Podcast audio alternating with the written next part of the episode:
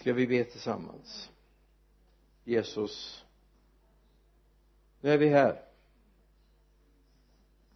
Vi vill öppna våra öron. Vi vill öppna våra hjärtan och sinnen. Herre, vi vill att ditt ord ska få verka var till det var utsänt. I Jesu namn. Amen. Amen.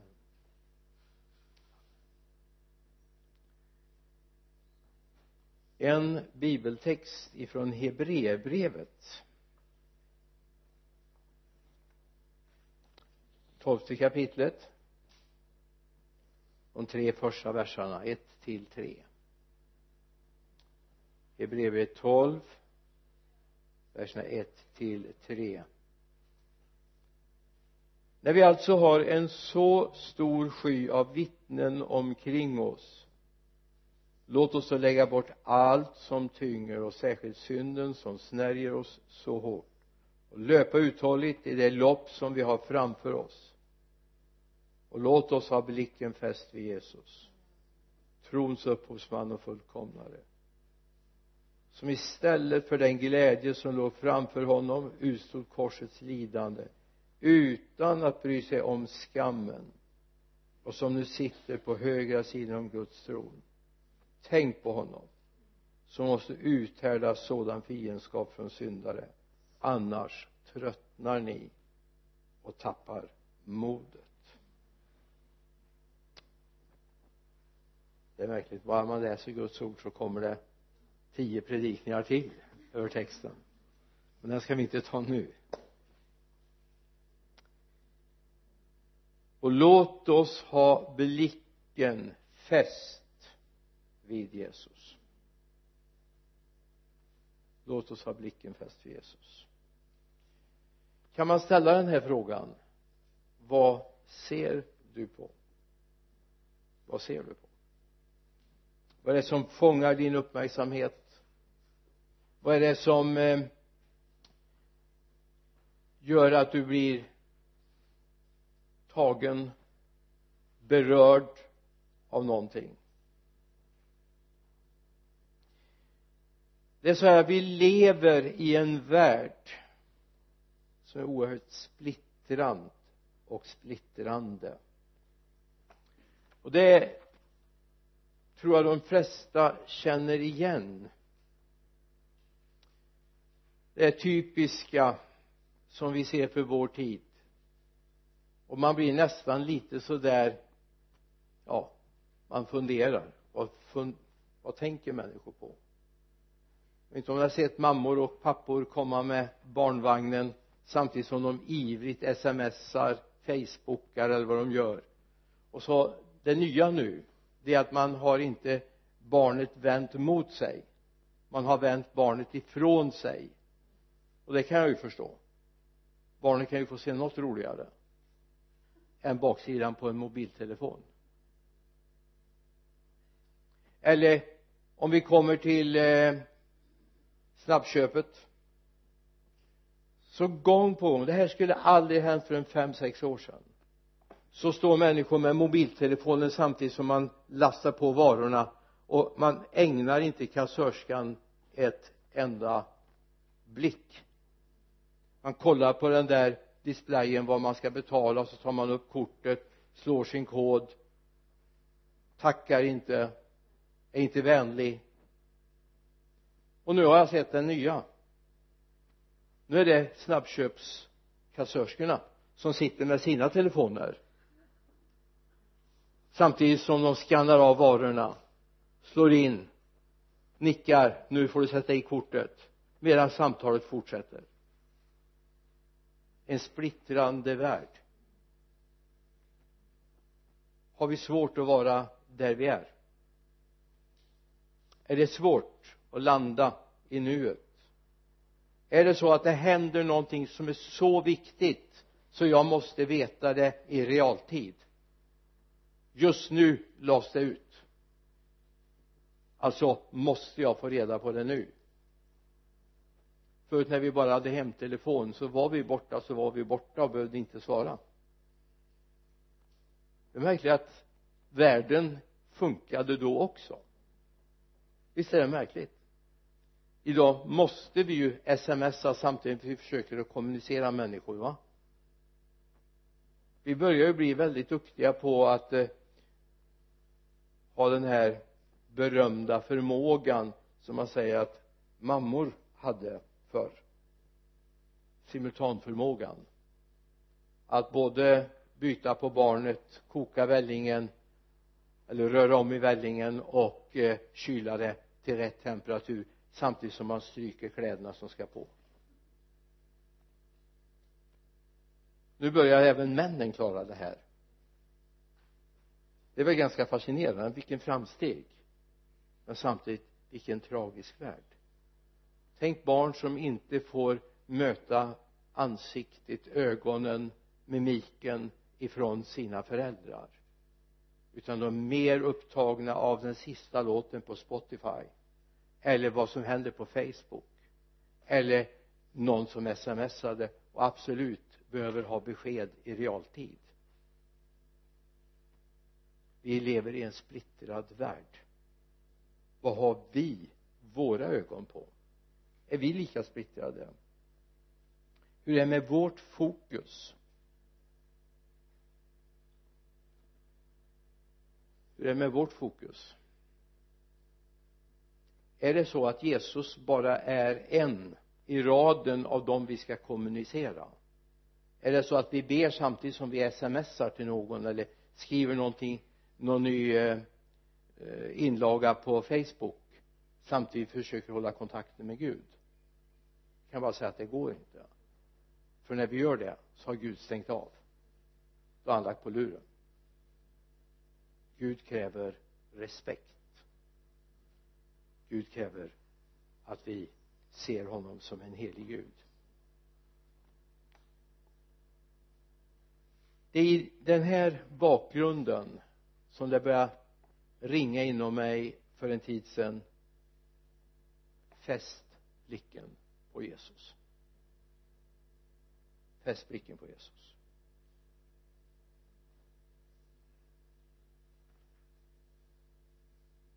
Alltså, Jesus är ingen i raden. Han är exklusiv.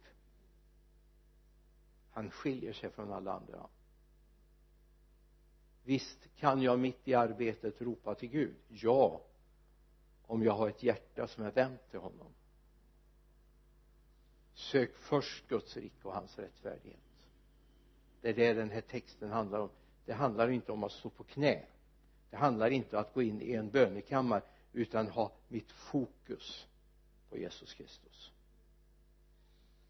Att veta vem jag talar med. När jag utbildade mig för många, många år sedan till elektriker, så fanns det ett ständigt tjat, ständigt, ständigt, ständigt tjat ifrån våra lärare. Ha ögonen med dig och tänk dig för vad du gör. För man gör oftast bara sådana misstag en gång.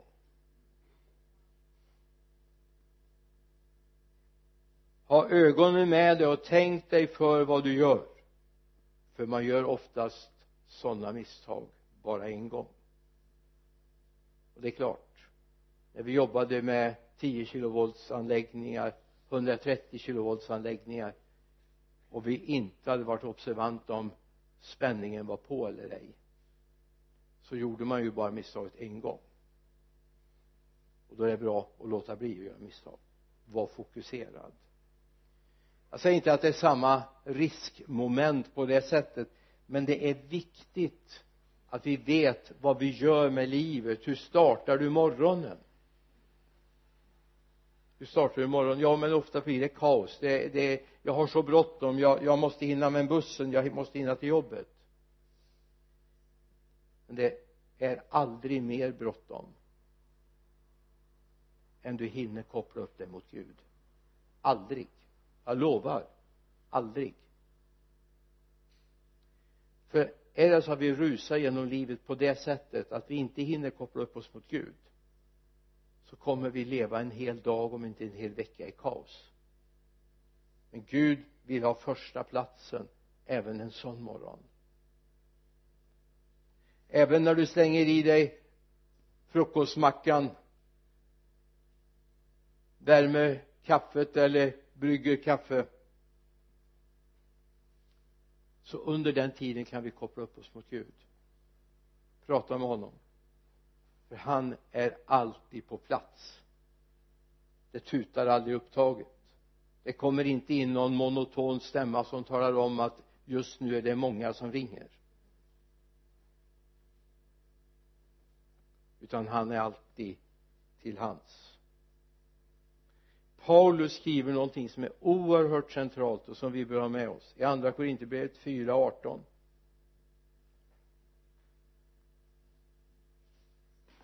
Paulus har en nivå till i sitt liv, och därför kan vi förstå allt det han försöker undervisa församlingarna om, det han försöker undervisa dig och mig om. Så att säga, vi riktar inte blicken mot det synliga utan mot det osynliga. För det synliga är förgängligt, men det osynliga är evigt.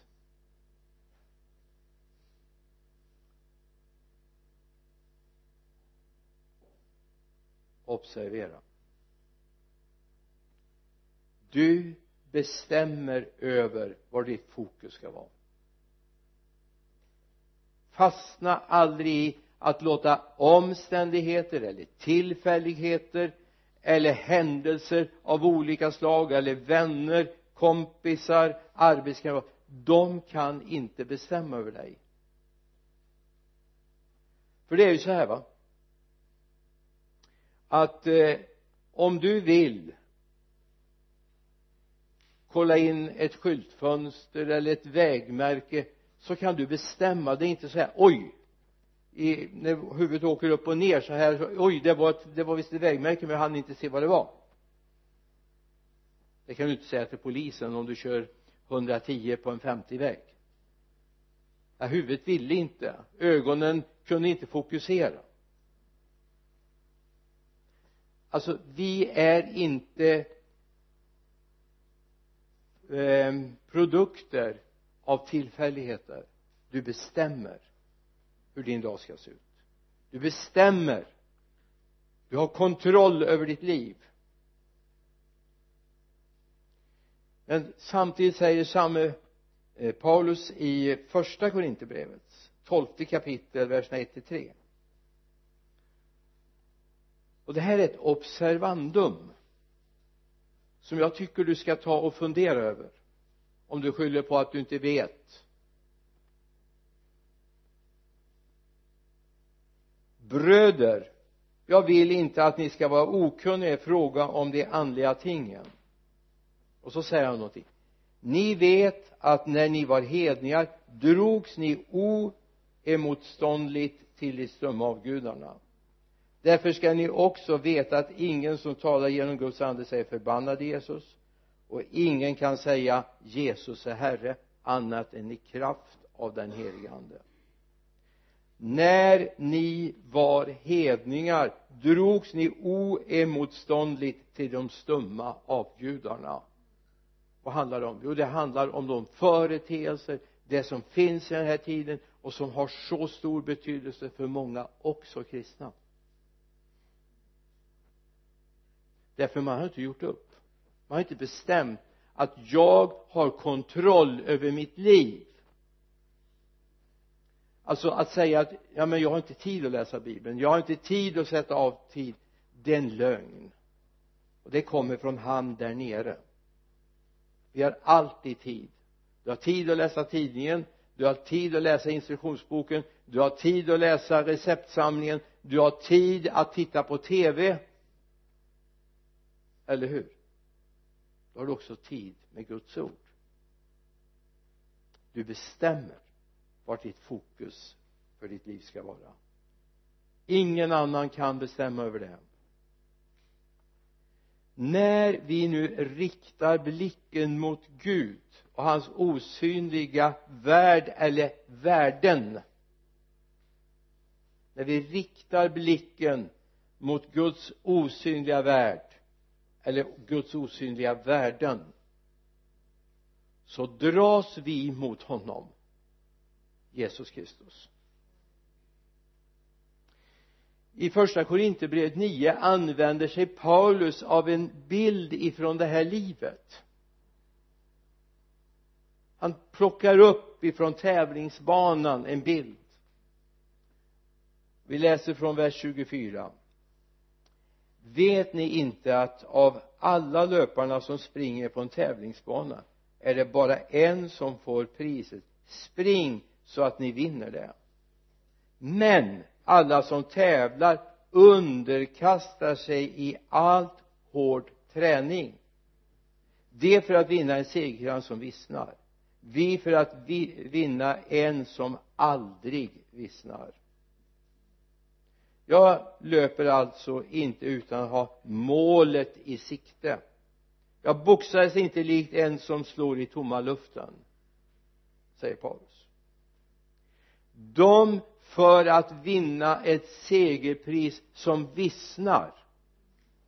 Vi kan vinna en segerpris som aldrig vissnar, utan håller i evigheternas evigheter. Alltså, vi kan bestämma. Vi kan fokusera var och vart vi vill ha vårt fokus. Vi behöver inte göra som alla vänner och kompisar. Vi behöver inte besöka alla platser som de har gjort. Det viktigaste är att vi sätter fokus på honom. Det är det viktiga. Och att du lyssnar in vad han vill med ditt liv, för han är intresserad. I en kristens liv finns det tre centrala punkter. I varje kristens liv finns de här tre centrala punkterna. Punkt ett: Jesus. Punkt två: målet. Punkt tre: uppdraget. De tre punkterna finns i varje kristens liv. Jesus Kristus, han som dog på Golgata för din och min skull, han som tog skammen, alltså inte lidandet i första hand, utan skammen att bli gjord till synd. Han som var ren, ja, renare än någon annan.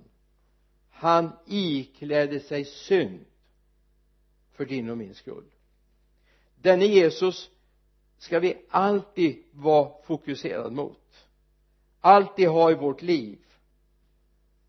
Den dagen jag beslutar mig för att bli en kristen, så beslutar jag mig för att så långt det på mig ankommer, så ska jag försöka att alltid ha fokus på Jesus.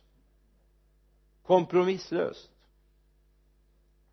Det får kosta vad som helst, men jag har ett fokus. Det är kärleken till Jesus. Det är det som driver mig. Kärleken till honom som har gjort så mycket för mig, som tog skammen och smäleken för min skull.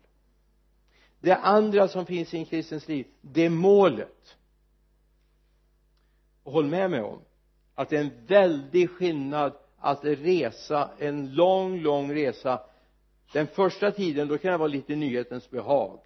Men så blev det väldigt tristess. Jag vet, jag åkte långt för att hälsa på mormor och morfar när jag var barn. Det var många svängar och mycket grusväg. Och mycket hålor. Som min pappa sa ibland, att det var så stora hålor så jag tror de har kört ner en hel långtradare i det, sa han. Och vissa kurvor var så skarpa så han sa att det var som man såg sin egen nummerplåt. Och i början var det alltid roligt. Vi skulle till mormor. Men sen var det inte roligt. Men när vi hade femton kilometer kvar, då passerade vi genom en stad. Och då visste man, nu är vi snart framme hos mormor. Då var det roligt igen. Och så här är det med livsresan. Alltså att veta att jag har ett mål för mitt liv. Det finns en drivkraft i mitt liv. Jag kommer inte finnas här på jorden för evigt. Allt folket sa jaså. Nej, amen. Amen. Alltså, jag ska inte leva här för alltid. när mitt liv tar slut så är det inte som Stockholm man sa, först så sa han, åker man spårvagn, sen är det hiss och sen är det svart. Det var uttrycket när jag bodde i Stockholm. Då menar man på att någon har åkt spårvagn livet, sån blev man dålig och sen var det ingenting mer. Mitt, min framtid ser inte ut så. Min framtid har ett mål. Jag vet vart jag ska med mitt liv. Jag vet var jag hör hemma. Och skulle det vara i natt eller om tjugo år, det är egentligen oväsentligt. Men jag vet vart jag ska. Det är inte bara att jag ser ljuset i tunneln. Jag ser ljuset utan tunneln. För jag vet vart jag ska. I eh, Hebreerbrevets elfte kapitel, vers nio till och med vers tio, så om Abraham, trons fader, och så här: i tron levde han som främling i det utlovade landet. Han bodde i tält tillsammans med Isak och Jakob, som var medarvingar till samma löfte. Ty han väntade på staden med de fasta grundvalarna, den som Gud har format och skapat. Han väntade på staden med de fasta grundvalarna. Vad väntar du på? Varför härdar du ut? Att det blir nog bättre imorgon. Jag tänker om det blir sämre imorgon. Ja, tills konjunkturerna går upp. Alla får arbete. Ja, det är ju underbart om alla fick arbete. Det har vi verkligen bett för. Och vi tycker och har sett att Gud verkligen har svarat på bön, eller hur? Men om det nu är så att alla inte får arbeta, så blir det inte sämre imorgon. Det blir bättre. Därför vi är närmare målet. Det måste vara allt annat överskuggande. Allt annat överskuggande. Det tredje fokuset som en kristen har, det är uppdraget. Lyssna. Använd båda öronen. Slut munnen så att det inte kommer ut där nu då. För det här är viktigt. Det finns ingen kristen som inte har ett uppdrag från Gud. Nu får du öppna munnen och säga jaså eller amen eller halleluja. Det finns ingen kristen av Gud skapad som har fått den nya skapelsen genom honom som inte har fått ett uppdrag. Du är lejd. Redan när Jesus kallade lärjungar uppe vid Genesarets sjö, när han möter Petrus och hans bror, så säger han: följ mig så ska jag göra er till människofiskare. Det var sista delen av vers sjutton i Markus ett. Och vers arton så är: genast lämnade nätet och följde honom. Och gång på gång, vi skulle kunna gå igenom tillfälle efter tillfälle när liksom Jesus talar om uppdraget. Och hur han sänder ut de sjuttiotvå, två och två. Han sänder ut lärjungarna och apostlarna tidigare för att de skulle få göra Jesu gärningar. Och bland det sista Jesus säger att större ting än dessa ska ni göra. Ty jag går till Fadern. Och precis i uppbrottsstunden så läser vi missionsbefallningen i Matteus tjugoåtta, nitton, tjugo. Vi läser bara vers nitton nu. Gå därför ut och gör alla folk till lärjungar. Döp dem i Faderns, Sonens och den helige Andes namn. Gå därför ut och gör alla folk till lärjungar. Uppdraget finns hela resan igenom. Och är det så att du står andligt sett sysslolös på torget, därför du känner inte någon har lejt dig, så ta ett snack till med Jesus, va. Han kommer att klargöra för dig att du har ett uppdrag. Frågan är bara om du vill. För det kan inkräkta på ditt privatliv. Det kan inkräkta på din egen tillvaro. Men det är värt det. Det är värt det. Fäst blicken på Jesus. Vi sjöng en sång för att se in i verkligheten själv. Alla ting runt omkring smälter bort som snö i ljuset av hans härlighet. Fäst dina ögon på Jesus. Jag kontrollerar, vi sa det förut, vad som ska fylla din blick, vad du ska ha fokus på. Det kan hända att för en och annan vore det nyttigt att stänga av både Facebook och Spotify och Instagram och allt vad det heter. För en och annan skulle det vara nyttigt. Därför Jesus kommer aldrig skriva på varken Facebook eller Instagram eller Twitter. Han kommer inte göra det. Det är inte så att han är omodern. Han är ännu modernare. Han är ännu modernare. Han kan skriva rakt in i ditt hjärta. Tala om säkerhet. Ingen går in och hackar ditt hjärta, vet du. Kommer inga virus in i din andliga, din andliga varelse om du vill hålla dig nära Jesus. Du styr över det du ser. Därför får vi ibland kanske stänga av tills vi får kontroll över vad som är fokus i vårt liv. Det är märkligt. Människor man samtalar med, de har tid att twittra, de har tid att skriva på Facebook, de har tid att lägga ut bilder på Instagram, de har tid att läsa nyhetstidningar och de har tid med allt det. Men de har sällan tid med Gud. Alltså, lyssna. Gud är inte en tanke. Gud är inte en känsla. Gud är en person. Hans son Jesus Kristus är en person. Den verksamma heliga Ande är en person som vi ska ha en relation till. Och det tar tid. Låt honom sätta agendan. Om du vill vara en förändring i ditt liv, låt Gud sätta agendan för ditt, din tillvaro.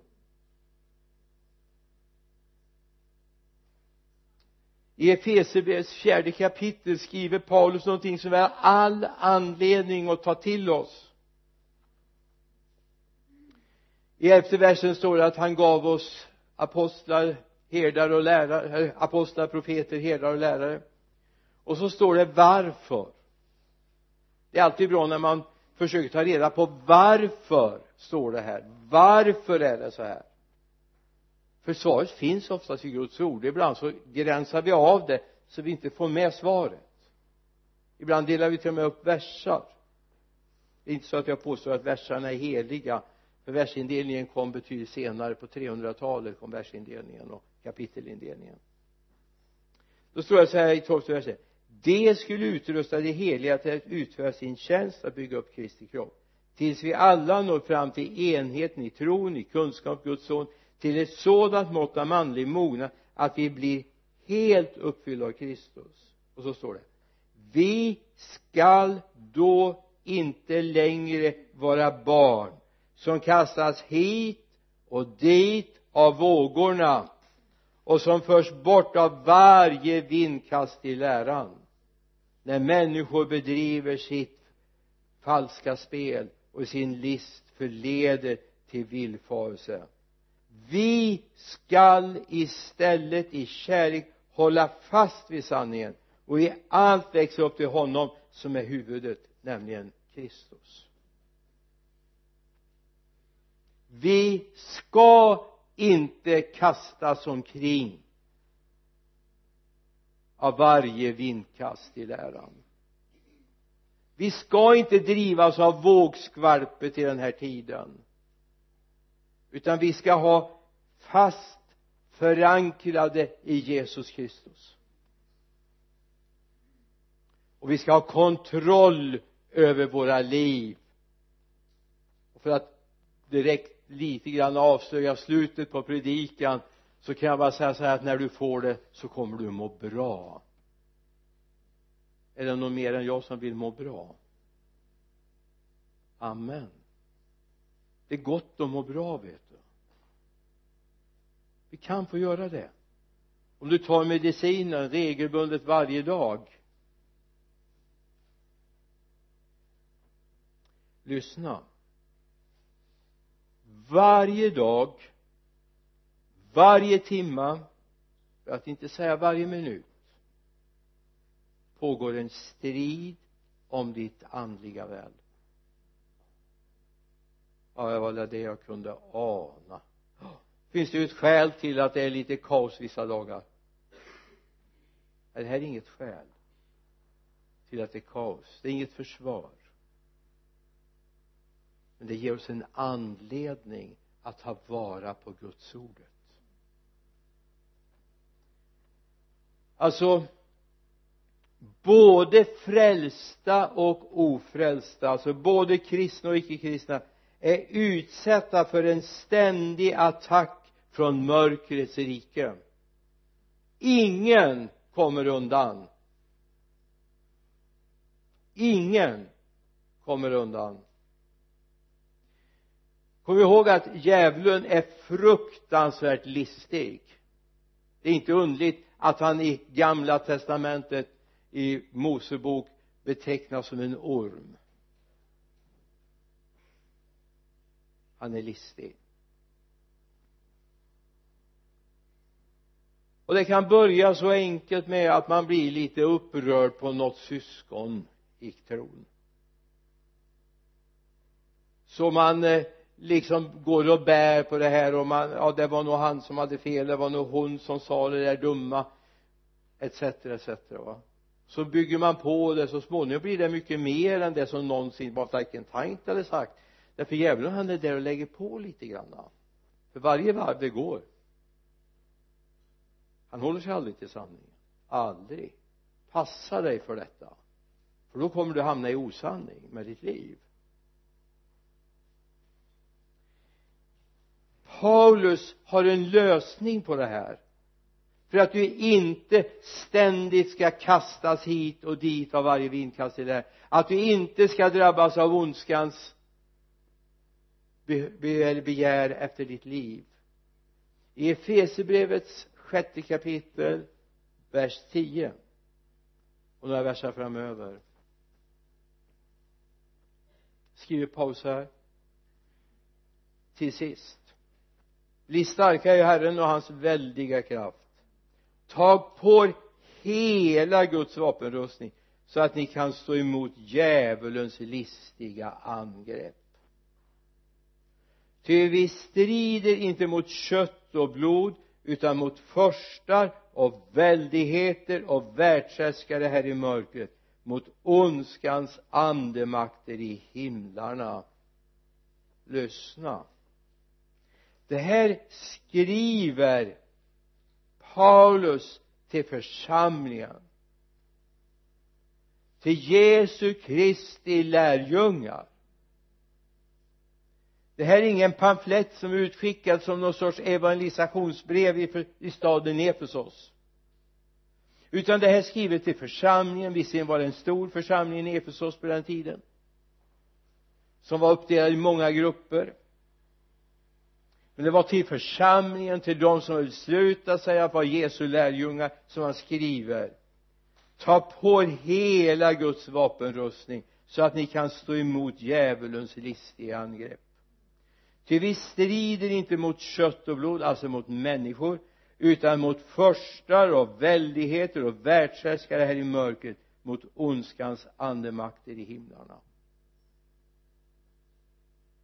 Ta därför på er hela Guds rustning, så att ni kan stå emot på den onda dagen och behålla fältet sedan ni fullgjort allt. Amen. Sen finns en uppräkning av de delar i den andliga rustningen som vi behöver. Det är delar som beskyddar både bålen, beskyddar huvudet, vi har en sköld och vi har ett svärd. Svärdet är Guds ord. Det är kraftigare och skarpare än något tveeggat svärd. Vadå? Ordet. Alltså, du kan leva i beskydd. Oavsett vad djävulen har tänkt med ditt liv. Hur mycket han har tänkt att attackera dig. Så kan du inte säga så här, ja men han var alldeles för svår. Du får inte ens vara så feg som Adam var. Kvinnan som du gav mig. Alltså egentligen var det ju Guds fel att han åt av den förbjudna frukten. Har du hört? Gud, varför gav du mig den kvinnan? Det var ju hon som förledde mig att äta. Det är inte kvinnans fel egentligen, utan det är ju Guds fel. Sluta med den fegheten. Ta på dig rustningen. Därför vi lever i en värld som är fylld av det destruktiva, av djävulens krafter. Det finns andekrafter i himlarymderna. Och jag skulle för mitt liv, därför jag har beslutat mig för att gå med den här rustningen på mitt, i mitt liv. Och då vet jag att det finns områden som jag inte kan gå in på, där jag inte kan vistas och vara. Såvida jag inte har fått ett uppdrag av Gud att vara där. Det är skillnad. Det är inte lusten, lättjan som ska styra vad jag är. Utan i så fall är det uppdraget från Gud. Därför nu går jag och hans vägnar. Och valet gör jag tillsammans med honom. Valet gör jag tillsammans med honom. Så ta kontroll över ditt andliga liv och ditt inre. Bibeln är väldigt tydlig med att vi kan leva under kontroll.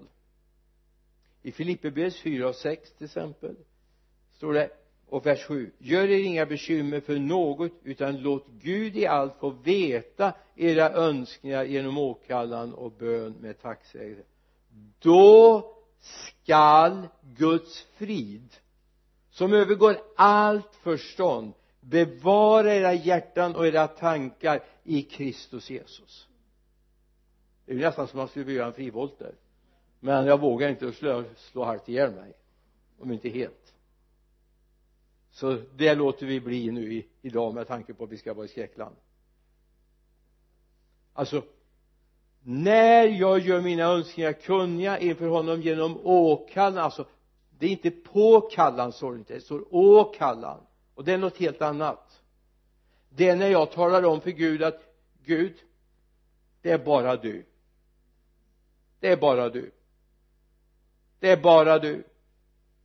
Inget annat kan rädda mig. Inget annat kan frälsa mig. Inget annat kan beskydda mig. Inget annat kan svara mig. Du kan. Det är åkallan. När vi gör det med bön och tacksägelse, då skall Guds frid bevara mina tankar och mitt hjärta i Jesus Kristus. Wow! Då får djävulen slå hur mycket han vill. Jag vet. Jag har varit med några år. Jag har till och med bott i ett hus där djävulsstyrkare hade krigsdans utanför vårt hus och påkallade all. Vi var inte hemma, men grannen såg det och undrade vad de sysslar med.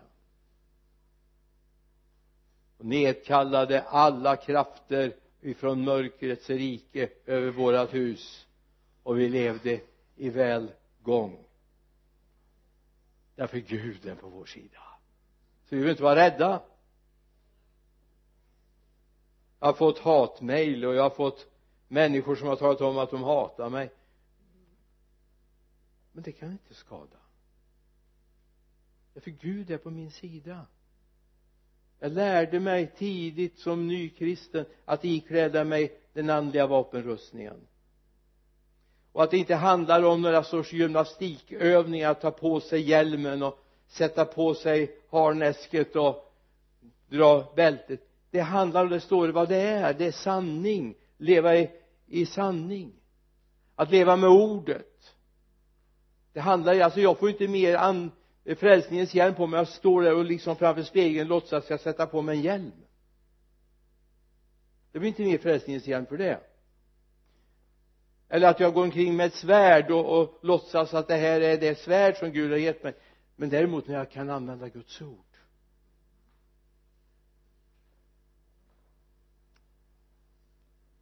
Ditt hjärta och mitt hjärtas beskydd heter Guds ord. Du vet, det finns ett förhållande mellan ditt umgänge med Bibeln och att leva i beskydd. Det är så. Ju mer du umgås med Guds ord, ju mer beskydd, ju mer kontroll har du över ditt liv. Tyvärr. Nu hoppas jag inte låter allt för skarp. Jag önskar jag skulle kunna vara.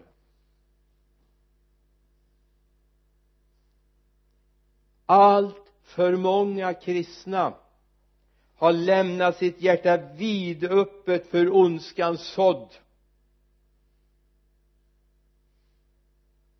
Och det har faktiskt möjlighet att bära frukt i våra liv.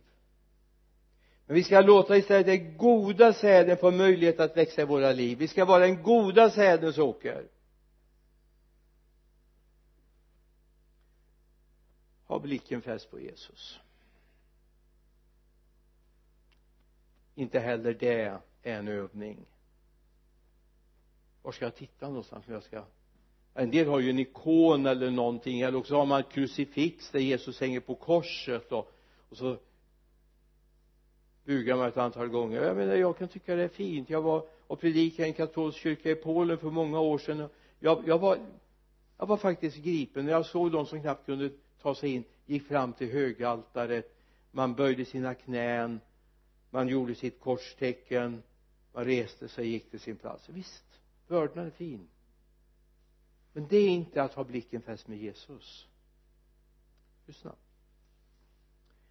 Om du har varit med om en intressant, spännande, lärorik händelse i ditt liv.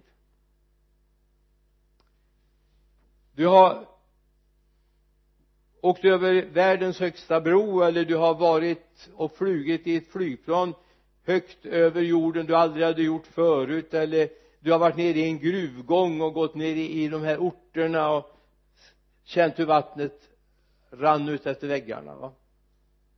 Visst är det en viss skillnad innan du gjorde det och efter du gjorde det. Efter så har du en erfarenhetsbild. Du har en känsla, du har en upplevelse. Medan före så hade du en dröm att kanske det är så här, kanske det ser ut så här när jag står på den höga platån och tittar ut, kanske det är så, och se milsvitt till horisonten liksom bryter. Men så har du varit där, då har du en erfarenhet. Att ha blicken fäst vid Jesus, det är att ha en erfarenhet av Jesus. Det handlar inte om att ha en dröm, inte ens en passion, utan det handlar om att jag har gjort den här upplevelsen. Jag har varit med Jesus, jag vet vad det innebär. Han har svarat på bön, jag har levt i beskydd, jag vet vad det handlar om. Har blicken fäst vid Jesus, har blicken fäst vid honom som faktiskt är en levande verklighet. Det är en skillnad att drömma om ett helande och ha upplevt ett helande. Då ligger nästa helande mycket närmare till, eller hur?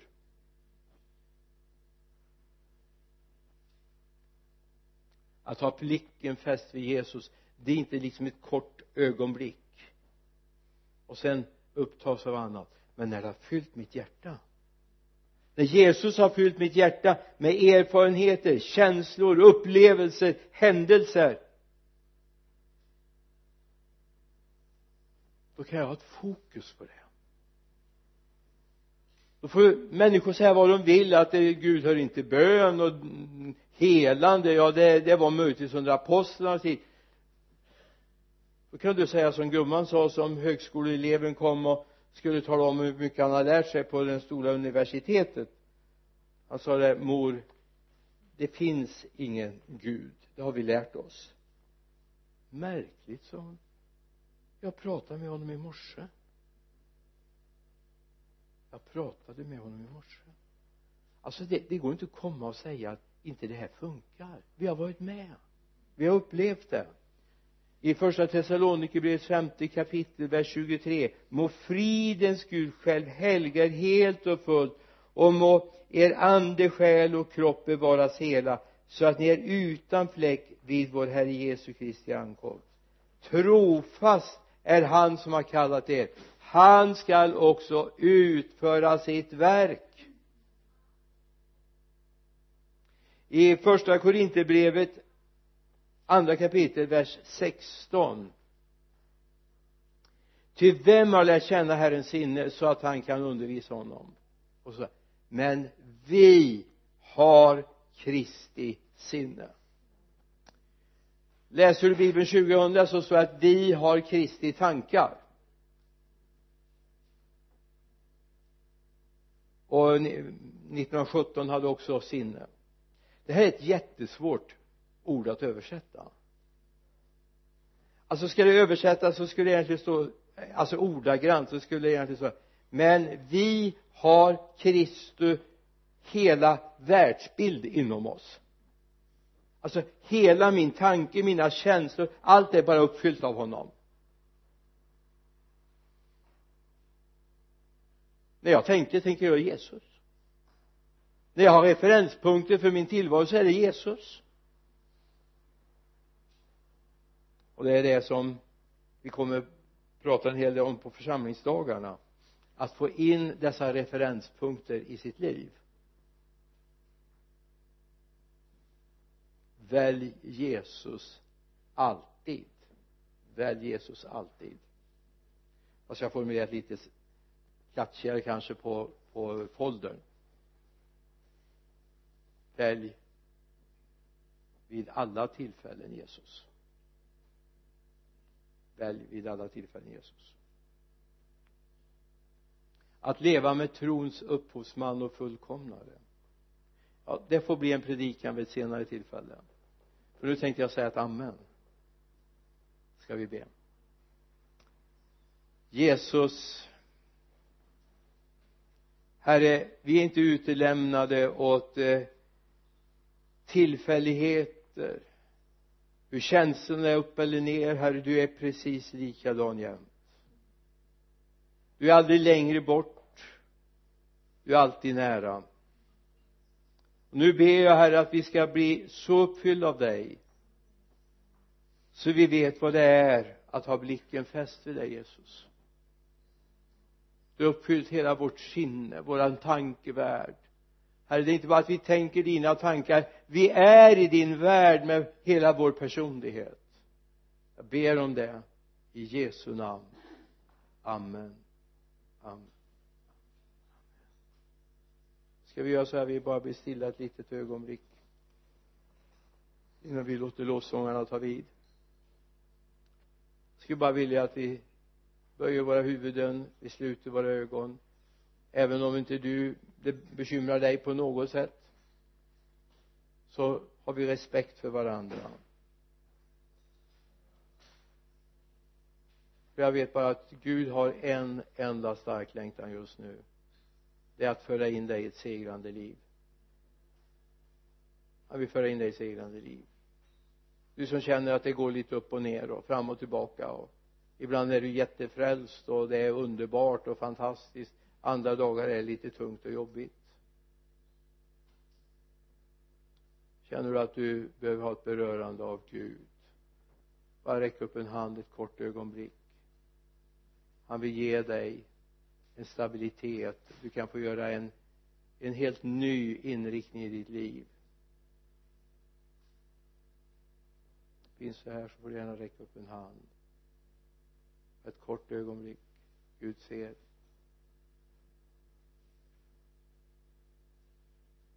Du behöver inte le- leva i nederlag.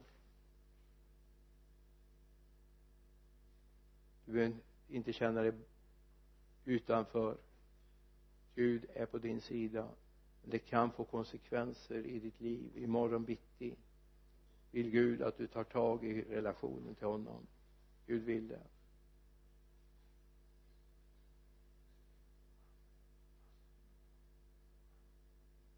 Vi ber. Herre, du ser händer som har räckt. Far, jag bara tackar dig för att du går till dem just nu. Herre, du berör. Du gör det starkt. Herre, tack för att vi ska få kontroll över våra liv, våra känslor. Herre, vi kan få kontroll över det. Jesus, jag bara tackar dig. Herre, inga omständigheter behöver påverka vår relation till dig, Jesus. Herre, tack för att vi är lika frälsta alla dagar. Både med och utan verk, och när solen skiner eller det öser ner regn, så är vi lika frälsta i dig, Jesus. Tack, Herre, för att du hör oss. Amen. Amen.